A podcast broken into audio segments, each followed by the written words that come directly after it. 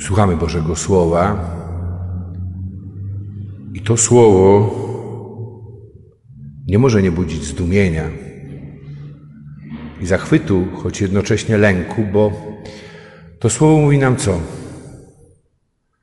Że Panu Bogu nie tylko zależy na nas, ale że On pragnie, abyśmy my przy całej naszej kruchości, słabości, także i różnych, nie zawsze dobrych doświadczeniach, byli Jego współpracownikami. Byli Jego współpracownikami w dziele budowania Królestwa Bożego. I to nie jest utopia. Utopia to jest takie miejsce, które nie istnieje. On sam dał nam siebie, wydał się za nas, abyśmy mogli mieć życie. A co znaczy mieć życie? Żyć zgodnie z tym, kim jesteśmy, jako umiłowane dzieci samego Boga. Nie jako niewolnicy, ale właśnie jako ci, którzy wspólnie podejmują odpowiedzialność za świat, za życie, za Kościół. Przed chwilą celebrowaliśmy liturgię Chrztu Świętego dwójki dzieci i przyszło mi do głowy takie pytanie, czy rodzice są świadomi, co robią? Bo proszą o złączenie przez sakrament Chrztu Świętego ich dzieci z Chrystusem, ale też i o włączenie do Kościoła. Kościoła, który nie tylko, że w różny sposób jest postrzegany czy przedstawiany, ale Kościoła, który zmaga się też i z grzechem, z doświadczeniem zła i wielu doświadcza rozczarowania, wielu poddaje się rezygnacji. Czy wiedzą, co czynią? I czy my wiemy, co czynimy, kiedy gromadzimy się na Eucharystii, kiedy uznajemy tę wspólnotę Kościoła za naszą własną i jesteśmy gotowi wziąć za nią odpowiedzialność, słuchając Bożego Słowa i będąc Mu posłuszni. I to Słowo jest słowem jednocześnie umocnienia, bo tak jak w pierwszym czytaniu z księgi proroka Ezechiela, Ezechiel żyje, działa, mówi w imieniu Boga w czasie niewoli babilońskiej. I po, można powiedzieć, refleksji w świetle Bożego Słowa też i słuchając Boga, który mówi do swojego ludu przez proroków, lud nie ma już złudzeń, że ta niewola jest konsekwencją ich niewierności i ich grzechu, że jest także i przez nich zawiniona. Ale jednocześnie Pan Bóg przez swojego proroka mówi im co? Żeby się nie lękali, bo Pan Bóg jest Bogiem historii i to On jest dawcą życia. I że On pomimo ludzkiej grzeszności i niewierności także i tych, których wybrał i powołał, On razem z nimi jest w stanie kontynuować to dzieło, które mało tego będzie się jeszcze rozwijać. I to jest doświadczenie takiego czubka drzewa cedrowego, który został odcięty i pozbawiony korzeni, pozbawiony właśnie umocowania w tym pniu, które daje jakieś też i poczucie bezpieczeństwa, czy tych gałązek z górnych partii drzewa. Bo one zostają przeszczepione i zaszczepione w takim miejscu, w jakim chce Bóg, na górze Izraela. I nagle się okazuje, że nie brakuje im soków życiowych, że mogą się rozwijać i że wydają i przynoszą oczekiwane przez Pana owoce. I to możemy odnieść też i do nas i jednocześnie potraktować jako zaproszenie czy wezwanie do tego, abyśmy też i spróbowali popatrzeć na naszą własną historię, ale też i na wszystkie wydarzenia, nasze doświadczenia w innej perspektywie, starając się właśnie taką Bożą perspektywę patrzenia na tę rzeczywistość i odkrycia, że Pan Bóg rzeczywiście jest obecny, jest i prowadzi swój Kościół, troszczy się o niego, jest obecny w świecie, jest obecny w naszym życiu może właśnie w sposób szczególny w takich trudnych czasach, jakie przyszło nam przeżywać w wielu różnych wymiarach. I Jezus zwraca się do swoich uczniów i do ludzi, którzy Go słuchają, do nas właśnie jako do swoich współpracowników. Nie traktuje nikogo jako niewolnika, który ma, nie wiedząc co czyni, wykonywać polecenia, które on jako Pan wydaje, ale wzywa do zrozumienia tego, co się dzieje w świecie i tego, kim tak naprawdę my jesteśmy. To tak jak święty Franciszek przed wiekami usłyszał w San Damiano słowa z krzyża Pana Jezusa: Franciszku, odbuduj mój Kościół. Jeśli ja doświadczam boleśnie nie tylko niedoskonałości, ale też i doświadczenia zła w Kościele i tego, że Kościół nie w pełni odpowiada na to, do czego został powołany, to jest to wezwanie do mnie. Zaangażuj się w odbudowę Kościoła. I to może się wydawać czymś zupełnie już utopijnym. To nie jest wyzwanie do jakiegokolwiek buntu przeciwko hierarchii, do tworzenia swojego własnego Kościoła, nie. Tylko do odkrycia tego, co mówi Pan w swoich przypowieściach. Że tak naprawdę przyszłość i rzeczywistość świata i Kościoła nie zależy od rzeczy spektakularnych, tylko od tych najdrobniejszych, które ledwo są postrzegane.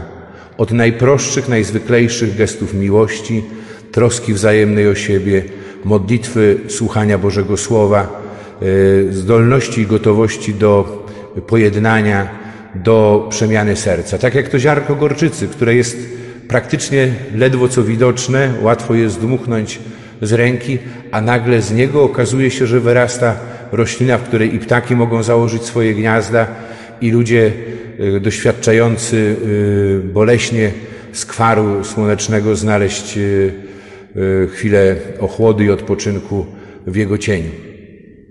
Święty Augustyn, kiedy komentował ten fragment w czasie jednej z liturgii paschalnych, odnosił go wprost do Chrystusa. Bo to Chrystus jest jako ziarnko gorczycy, zlekceważone, odrzucone przez innych, tak jak ten kamień odrzucony przez budujących, który stał się kamieniem węgielnym. Ale to nie od naszego ludzkiego patrzenia, od naszych ludzkich kalkulacji zależy owoc, bo on jest wynikiem działania i zamysłu samego Boga. To Bóg przeprowadza dzieło, ale chce to czynić właśnie we współpracy z nami, którzy nie tylko, że doświadczamy, ale chodzi o to, abyśmy uznali swoją własną słabość i kruchość, bo wtedy też i w sposób wyraźny ukazuje się moc Bożego działania. Boga, który właśnie działa poprzez tych ludzi, których wybrał. I nie wybrał ze względu na jakieś szczególne uzdolnienia, szczególną moc, szczególny heroizm. Wybrał zwykłych, słabych ludzi według swojego upodobania, po to, aby o nim dawali świadectwo i aby wskazywali na niego jako na źródło prawdziwego życia. I tak jak w tej pierwszej przypowieści o ziarnie zasianym w ziemi. To ziarno, by wydać owoc, ono musi też i obumrzeć. Ale potrzebuje też i troski rolnika, który będzie się o nie troszczył. Tylko rolnika, który ma świadomość tego, że on nie jest panem tego ziarna i to tak naprawdę nie od niego zależy sam plon. Plon życie daje Bóg, ale aby on był rzeczywiście, potrzeba też i jego współpracy, jego zaangażowania. I jego właśnie, można powiedzieć, pokory, uznania wielkości samego Boga. Bo teraz to ziarno, które zasiane w ziemi, ono ma swój rytm.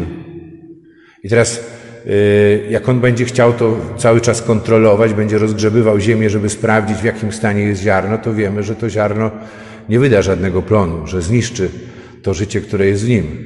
Trzeba je pozostawić i zaufać Panu Bogu, ale jednocześnie być czujnym. Być czujnym ma konkretne znaki wtedy, kiedy to ziarno wzrastając potrzebuje naszej interwencji, naszej troski. Doskonale przecież myślę, że tutaj znacie dużo lepiej ode mnie te formy, w jakich się troszczy właśnie o wzrastające rośliny. I musi w odpowiednim czasie podejmować konkretne działania.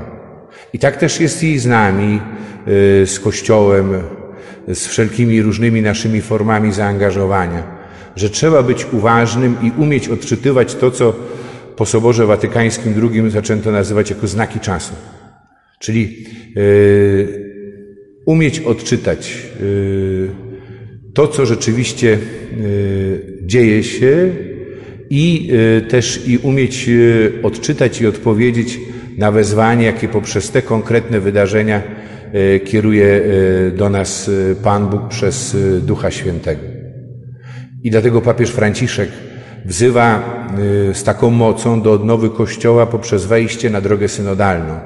Ja wiem, że to tak brzmi trochę obco i abstrakcyjnie, ale synody jako instytucja Kościoła, synod, czyli wspólna droga. On się nie zaczyna, jak mówi papież Franciszek, od góry, od hierarchii. On chce niejako odwrócić porządek. Czyli nie rozeznanie i polecenia, które przychodzą z góry, tylko odwrotnie. Początek synodu i tej drogi synodalnej, on jest w najbardziej podstawowych wspólnotach, w parafiach, w diecezjach. To jest przed nami zaraz po wakacjach, bo rozpoczęcie tej drogi synodalnej jest zapowiedziane już na październik. Ale to jest niezwykle ważne, abyśmy poprzez naszą modlitwę i dzielenie się Słowem we wspólnotach, bo Słowo jest zapisem doświadczenia też i konkretnych wspólnot wierzących, umieli spojrzeć w tej innej Bożej perspektywie na rzeczywistość naszego życia, na to, co nas może boleśnie dotyka, co powoduje nasze zniechęcenie czy lęk, ale też i to, co stanowi naszą nadzieję. Abyśmy patrząc na tę rzeczywistość właśnie, czy usiłując tego dokonać w Bożej perspektywie, umieli jednocześnie rozpoznać kierunki działania, do których Pan Bóg nas rzeczywiście wzywa i do czego nas zachęca. I abyśmy mieli odwagę, aby przy całej świadomości swojej własnej kruchości i słabości odpowiedzieć na to wezwanie. I uwierzyć przede wszystkim, że także i od nas, od tej naszej maleńkiej wspólnoty, tu w parafii Przemienienia Pańskiego w Wieńcu, której znamy doskonale, znamy nasze własne słabości, kruchość, ale że Pan powołuje nas właśnie do takiej wielkości. Do wielkości, która wyraża się w uczestnictwie w dziele przemiany i zbawienia świata. I że to ma się dokonać poprzez najdrobniejsze gesty. Właśnie wyciągniętą do pojednania dłoń, troskę okazaną, zwłaszcza tym, którzy są samotni, opuszczeni, tym, którzy też i upadają i umieć odróżnić czyny od osoby i przyjść z pomocą bratu, który potrzebuje właśnie i umocnienia, i zachęty do powrotu na drogi pańskie i poprzez właśnie te najdrobniejsze rzeczy tworzyć tę rzeczywistość, która nosi nazwę Królestwa Bożego na ziemi. Amen.